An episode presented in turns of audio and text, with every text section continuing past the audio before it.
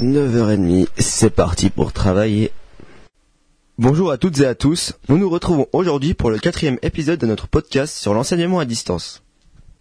Dans cet épisode, nous allons voir les différents aspects sociaux qu'a l'enseignement à distance sur l'étudiant. Comme le système traditionnel, le AD présente des points positifs ainsi que des points négatifs. Un aspect où l'enseignement traditionnel fonctionne beaucoup mieux que le AD, c'est le côté relationnel. Les relations liant les divers intervenants et les échanges entre les divers acteurs. Le AD diminue les différentes interactions et les communications entre les personnes impliquées. De plus, l'enseignement à distance fait qu'il y a moins d'engagement dans le travail de groupe et d'entraide communautaire. Dû au fait que les élèves ne se rencontrent pas, les échanges culturels et le respect des différences est quasi inexistant face à un établissement normal où les jeunes se côtoient et se rencontrent après les cours. Afin de visualiser nos propos, voici quelques chiffres qui nous viennent d'un ouvrage intitulé Les aspects sociaux dans une formation à distance favorisent-ils l'apprentissage ou au contraire l'entrave? Par exemple, l'établissement de liens sociaux pendant le AD. 96,6% dans une école normale contre 3,3% dans le AD. Ainsi que la facilité d'échange informel et la création de liens. 88% dans une école traditionnelle contre 12% dans le AD. Mais le chiffre le plus important concerne le développement d'une amitié et d'un soutien mutuel, avec 84,7% dans une école normale contre 15,25% dans le AD. Avec ces chiffres, nous visualisons bien que avoir une vie sociale semble beaucoup plus compliqué en pratiquant le AD. En effet, le fait d'étudier chez soi réduit les possibilités d'intégration sociale de l'étudiant. Mais il y en a quand même. Bien évidemment, le AD a quand même des avantages pour l'étudiant au niveau social. Les plateformes en ligne offrent des parcours de formation modulables qui s'adaptent à votre emploi du temps. Les plateformes en ligne offrent des parcours de formation modulables qui s'adaptent à votre emploi du temps, ce qui permet à l'étudiant d'être libre de faire les loisirs qu'il désire. Mais il peut très vite abandonner ses études en étant mal structuré. Étudier en suivant des cours à distance vous permet par l'accès Internet, quand vous le souhaitez, grâce à sa plateforme pédagogique, de suivre des cours, des bases documentaires et les quiz interactifs, en plus des cours papier. En étudiant à distance, vous n'avez pas de déplacement quotidien, ni les frais correspondants, ni de frais d'hébergement, et vous n'avez pas besoin d'acheter de livres, ce qui permet à l'étudiant d'économiser cet argent pour autre chose. Ce que nous constatons avec ces différents points sur l'EAD et le système traditionnel, c'est que l'EAD est plus orienté pour des personnes autonomes, avec beaucoup d'activités extrascolaires et voulant être maître de son temps. Afin de connaître plus en profondeur l'aspect psychologique de l'enseignement traditionnel et l'enseignement à distance, voici un interview. Nous accueillons aujourd'hui sur notre plateau Monsieur Yann Franck, psychologue, afin qu'il nous parle des problèmes que pourrait rencontrer un étudiant en se lançant dans l'enseignement à distance. Pouvez-vous nous parler des principaux problèmes qu'ont les étudiants à l'école? De multiples problèmes à l'école.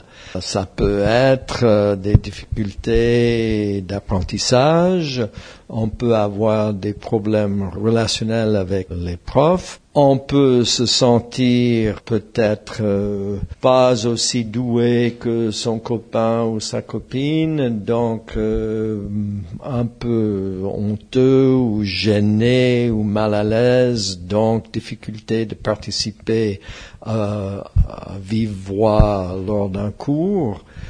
Des fois, il est même difficile même d'aller à l'école parce que on se sent pour une raison euh, X euh, mal à l'aise. Donc, on pourrait euh, écrire des livres entiers par rapport aux problèmes à l'école. Rencontrez-vous souvent des jeunes avec des problèmes d'intégration? Oui, tout à fait. Souvent, j'ai des jeunes, puisqu'on parle, je pense, d'une population plutôt adolescente, donc euh, ceux qui sont au gymnase. régulièrement, euh, chaque année, deux, trois jeunes du gymnase de Nyon.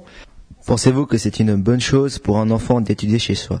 Je ne suis pas du tout pour parce que le propre de l'adolescence, c'est l'individuation, c'est-à-dire c'est de trouver une socialisation, de pouvoir s'identifier avec ses camarades, s'identifier avec son école, avec ses enseignants.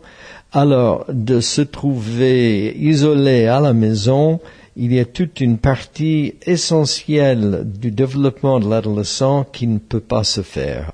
Quel problème pourrait apparaître en étudiant chez soi? Non-socialisation. Étudier chez soi, c'est de ne pas voir ses camarades, c'est de rester isolé, c'est d'avoir un point de vue très égocentrique et de ne pas avoir une vue du monde entier, le monde extérieur. Les horaires libres sont-ils une bonne idée pour résoudre ces problèmes Je crois que l'adolescent et les adultes, enfin nous tous, on a besoin de structure et sans l'encadrement scolaire, on est facilement dissipé et on trouve euh, difficilement ses objectifs.